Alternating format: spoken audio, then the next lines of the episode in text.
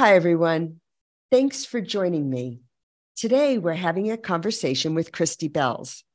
When I thought about why I wanted to talk with Christy and share our conversation, it's because I've known Christy for years, but we lost touch. Then she wrote a book, Oh God of Second Chances, Here I Am Again, and I caught it on Facebook.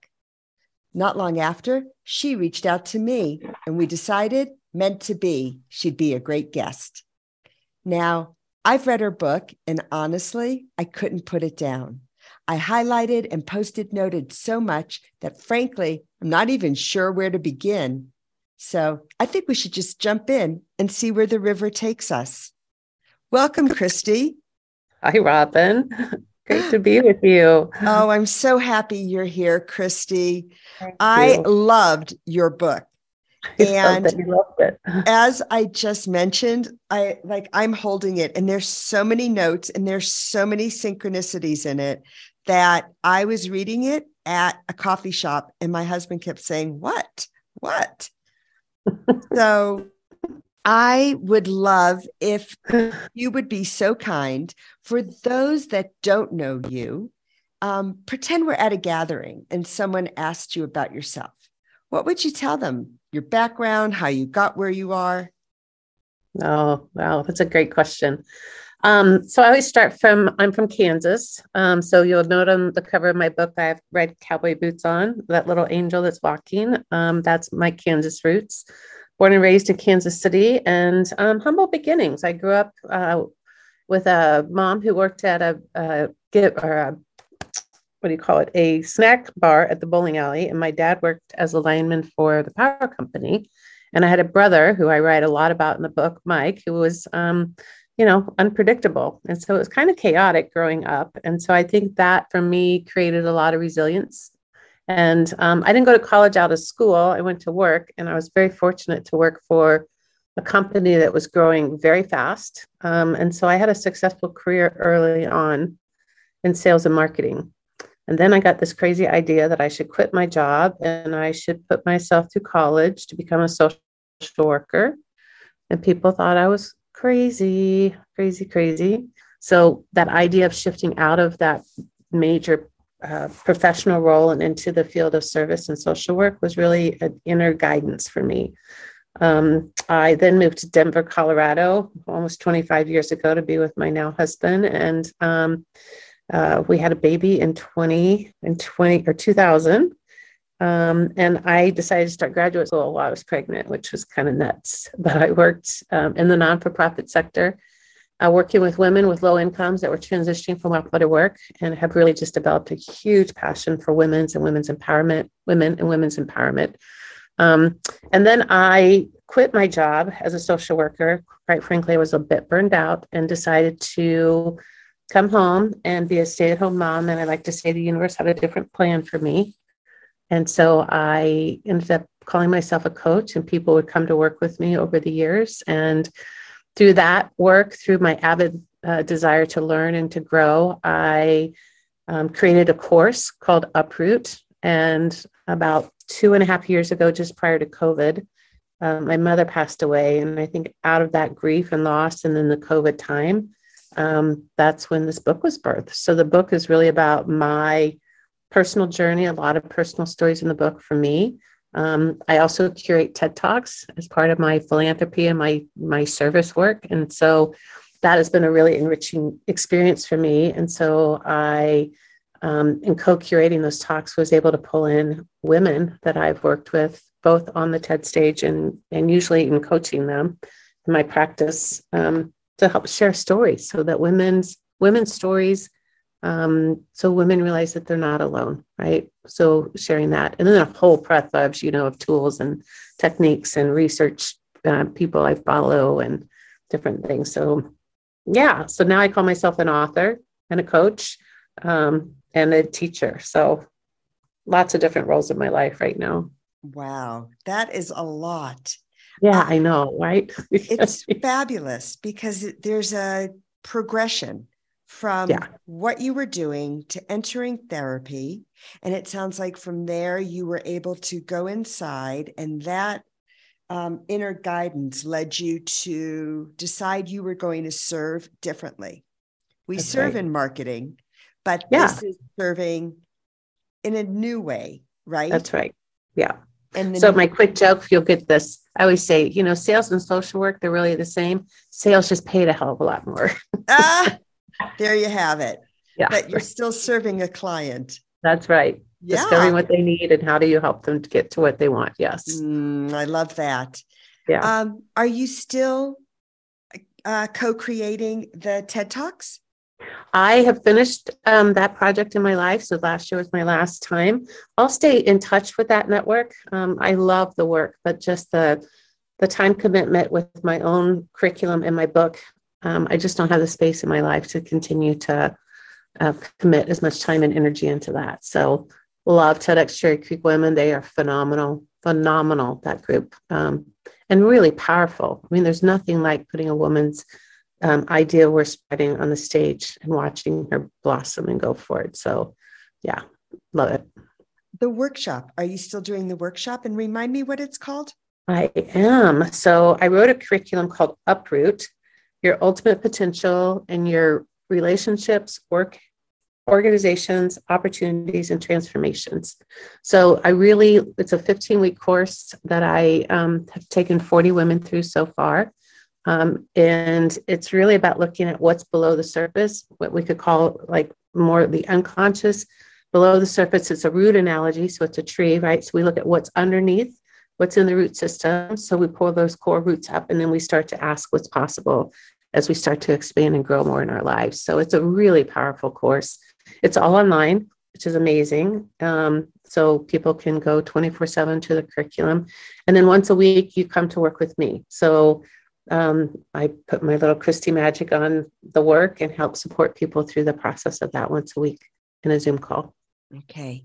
And for our listeners, I will make sure to get the link from Christy and put yes. it in our show notes so yeah, that they you. can find you. Thank you. Um, along with the book, which um, they can also buy um, yes. if they go to the show notes and yes. see the link to the bookstore. So, yeah, um. Both of those will be in our show notes. So, Christy, um, this podcast is called Mindful Conversations because my mind is so full of so many things I've heard, read, or seen. And I'm wondering what's one thing you have heard, read, or seen that has impacted where you are today? Mm, really great question. And so many, you know, I I have to think that uh, the most impactful thing that I've learned and know is that we are whole, perfect, complete at the core of who we are, that nothing that has ever happened to us or to us really changes the essence of who we truly are. Um, you know, and I think the other one that I really work with a lot um, with women is I'm enough. I'm enough. Mm.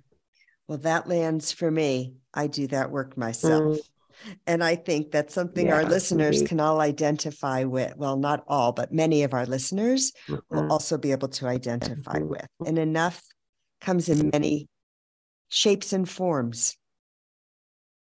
I have yes. enough. I am enough. Yes. I do enough. That's right.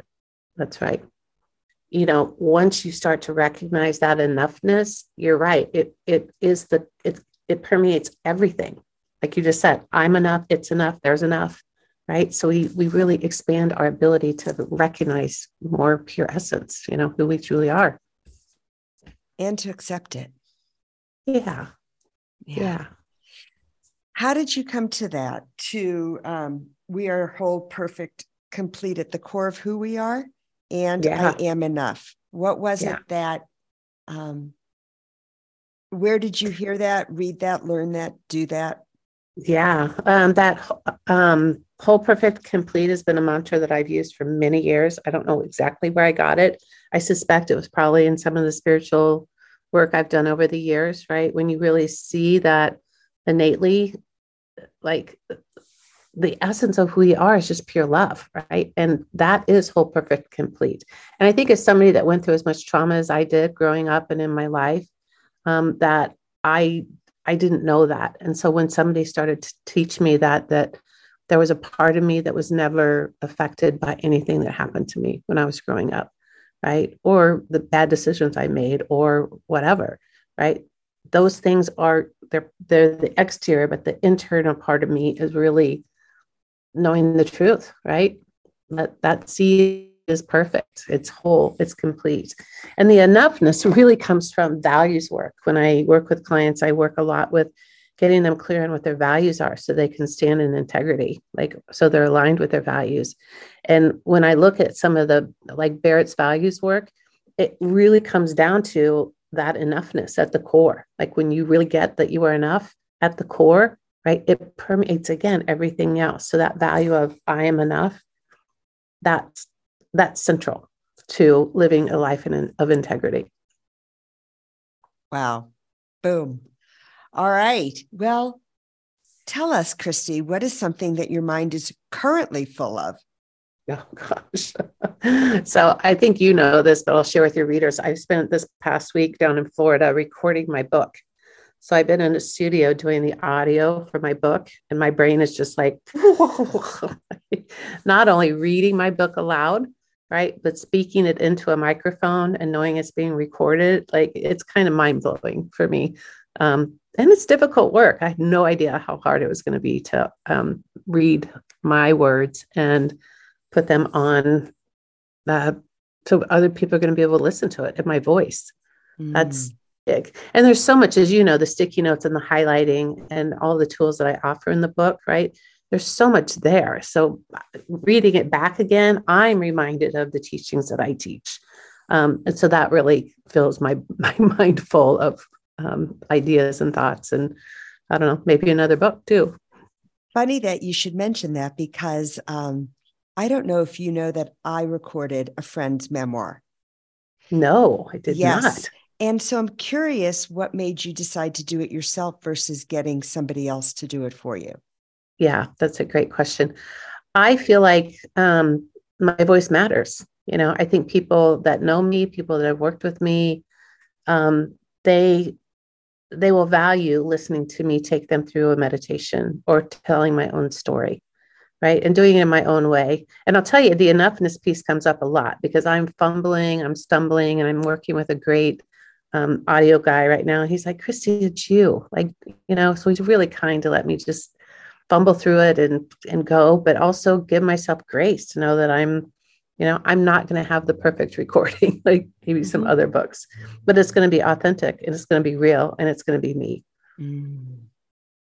i don't think there's a perfect recording out there as someone yeah. who listens to a lot and yeah. i know what it took to record the book i recorded it was yeah. it was one of the heaviest lifts i've lifted yeah um, and I go back and I listen to myself and I'm like, oh, I wish I had said that differently. But I did the best I could at the time. And I think that's, that's something right. we all need to give ourselves grace around. We Absolutely. do the best we can with what that's we have right. in the moment. That's right. And you know, for me, it's not about being perfect. I have no desire to be perfect. My TED talk that I did in 2016 was about the illusion of perfection, that there is no such thing as perfect. Right. So for me, it's really important to be authentic like that to know that I'm not perfect and I'm not going to enunciate every word properly and I'm probably going to make some stuff up. We're going to talk about that, right? In the writings, like making stuff up as I go. I, I just said during this room, I can't even imagine what I'm with listening back to this, like what I'm going to get um, versus what's written on the page. So it'll be fun. funny you should mention making yeah, stuff up. I know, isn't that because funny? Because that was one of the things that jumped out at me yeah. from your book. And just the other day, I had a long and thoughtful conversation with a new friend about making stuff up. And yeah. I call it MSU too, just like you do. Yeah. And yeah. I am working on catching myself. Um, I'm curious, how do you catch yourself and what can you tell our listeners about this concept? Yeah, yeah. Well, there's facts and then there's stories we make up about the facts, right? So really it's about the clarity of being objective and being clear about what's so versus what we tell ourselves. And I think the way we catch ourselves, Robin, is by getting clear about what emotionality comes up for us about what happened. right? Because once we spiral into some sort of emotional reaction to something that happened, then we know we're into the story, right? Versus just being in the facts of what's so. Like, here are the facts. I tell the story in my book when I was um, when I was leading the nonprofit. That one of the co-founders was still in the office with me, and I used to get so frustrated. Oh my gosh, it was so hard sometimes to just be like. Um, objective. And so I'd go into her office and I'd be, you know, railing like on something and she'd go, Christy, just tell me what happened. Just tell me what happened. Like, and I would go through the facts of what happened. And then all of a sudden I was like, oh, I don't have to be all pissed off about that. I don't have to be right. So I think anytime we start to spiral in any level of adding emotion to a feeling or an experience, that we're in the story. Wow, is that helpful?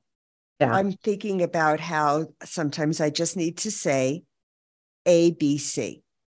But then I map on all this stuff. Right.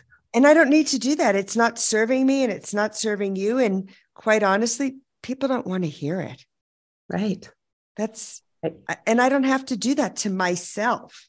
That's what that right. does to my insides yeah. isn't fair to me. Yeah, I totally agree. And it is a practice, you know, it takes practice to be aware, mm-hmm. to really stay present to what's so, and then, you know, allow yourself to get down to like, oh my gosh, I'm spiraling. I'm in this place of a whirlwind of emotion. Like, let me pull it back. Let me, you know, let me trace that back to where that came from. And then just get really clear about what's true. What's true here? You know, Byron Katie's work is, I love that question. Is it true? Is that true? Are you really sure? 100% sure it's true? Right? Because when you are looking at the facts, they have to be true, right? They have to be like, what are the facts? What are the facts? Yeah. I give a little exercise too in the book. So literally, you can just draw a line down a piece of paper and you put facts on one side and you put MSU on the other. And then you start to write down the facts. Here are the tangible things. Here's what was said. Here's where we were. Here's the time. Here's the like absolute, tangible, objective facts. And then you start to write down what you made up about those facts, right? He came in and, uh, uh, you know, I don't know, I'm trying to think of one now. An example in the book I just read was, you know, my husband comes home from work and he throws his briefcase on the counter and he goes upstairs and and I'm like, oh my God, he's mad, he's upset about something, did I do something wrong, whatever. Right. And the reality is, he probably just needed to pee. Like I don't, you know, the story that I could make up about what that what that is, right, and get myself in a tailspin about what that was about, versus just being clear about, oh, you know, what's really true here. There's a briefcase laying on the counter, and he went upstairs. That's a great example, and then we can ask if we want to know more. We can ask questions. Yeah. Hey, I'm making this up am I am I right? Am I not right? And yeah. I find that 50% of the time when I make something up, I'm not right. That's right. That's right. and in the book, you mention you often engage in the practice of asking your heart questions versus asking mm-hmm. your head.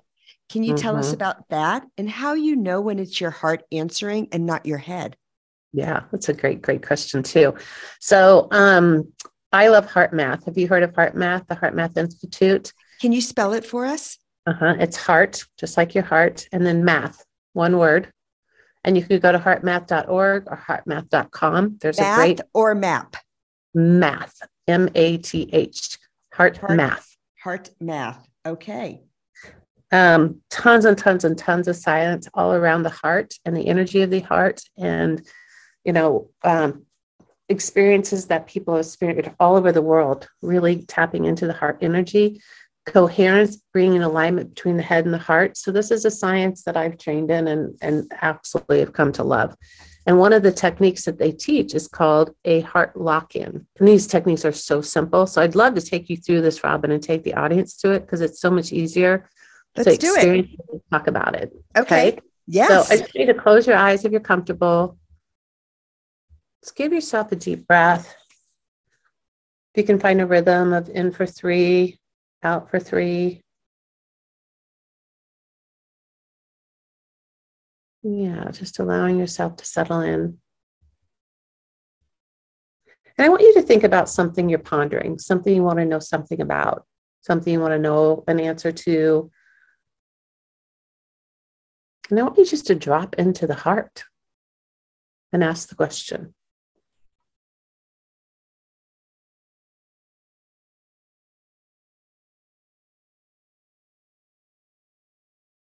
When you're ready, you can open your eyes and tell me what you noticed.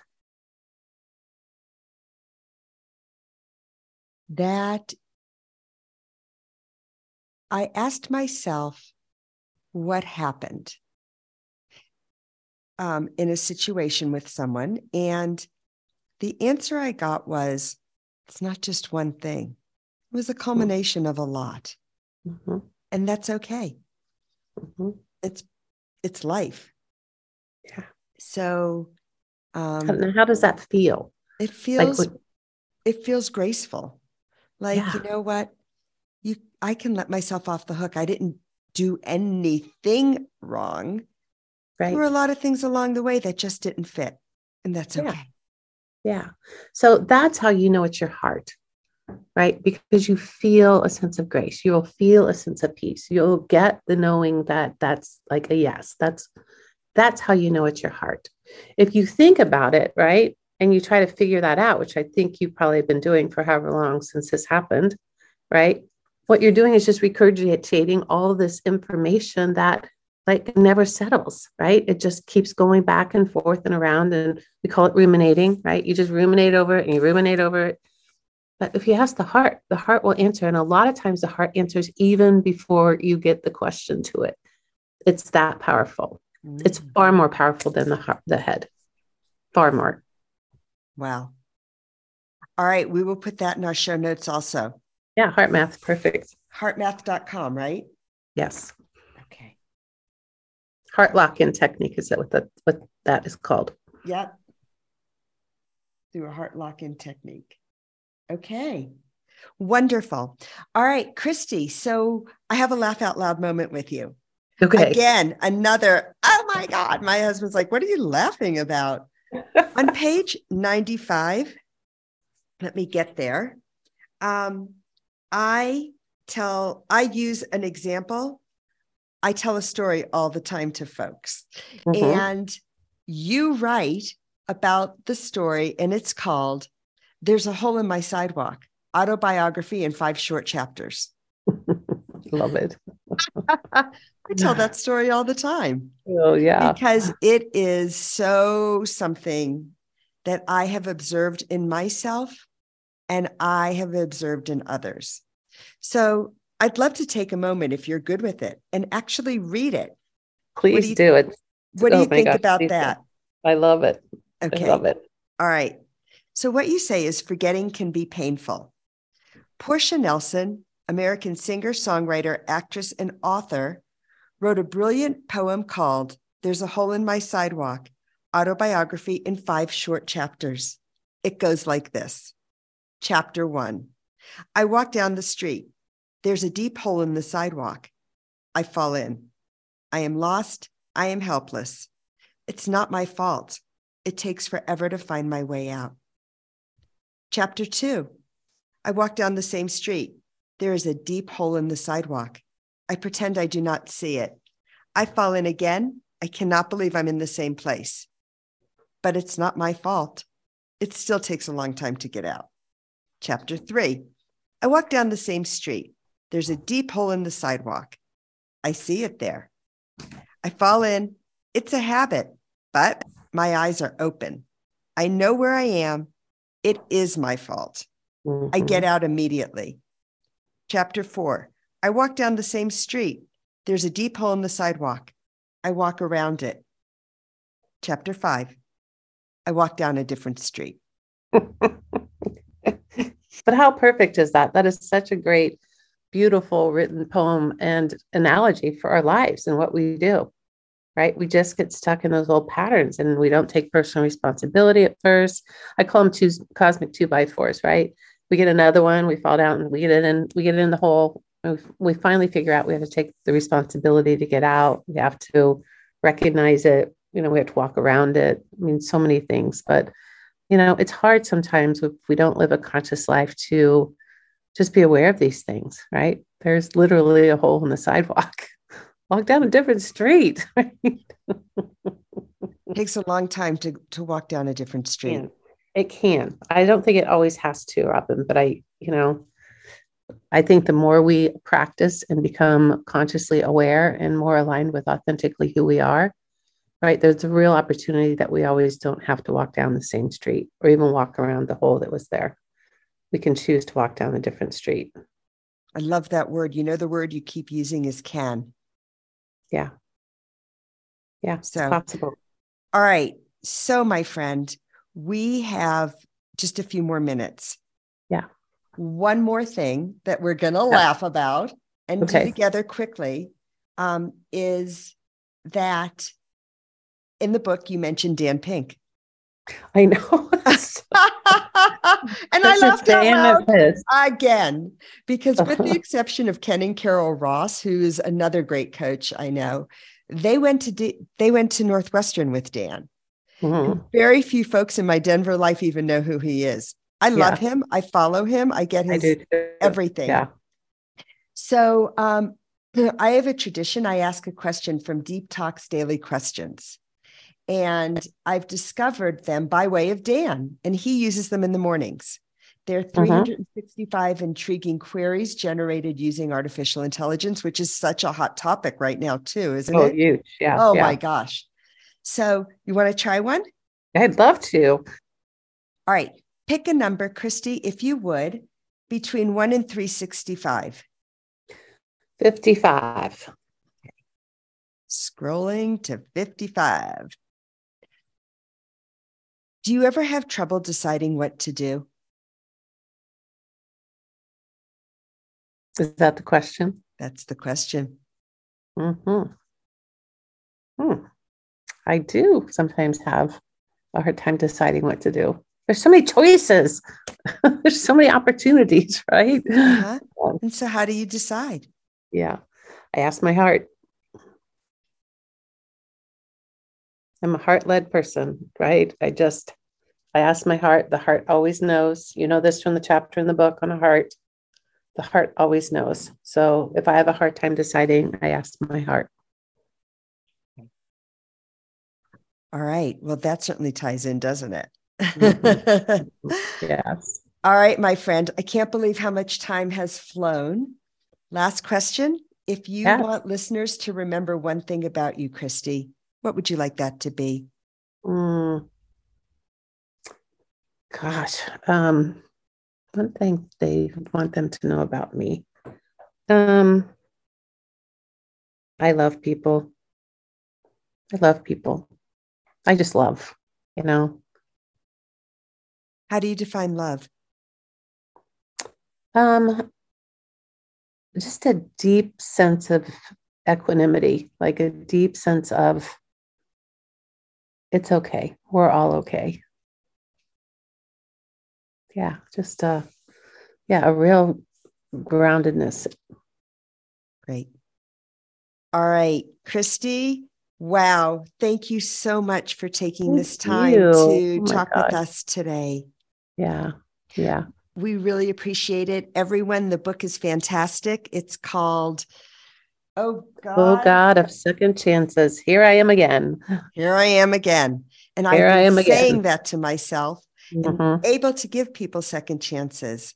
Yeah. So I appreciate um, that you reached out that it worked yeah, out you. that we yeah. can do this together. I've yeah. learned I've learned from you again. This is like the fifth time. Oh. And um, I'm always grateful. Well, I'm grateful right back. And thank you for having me.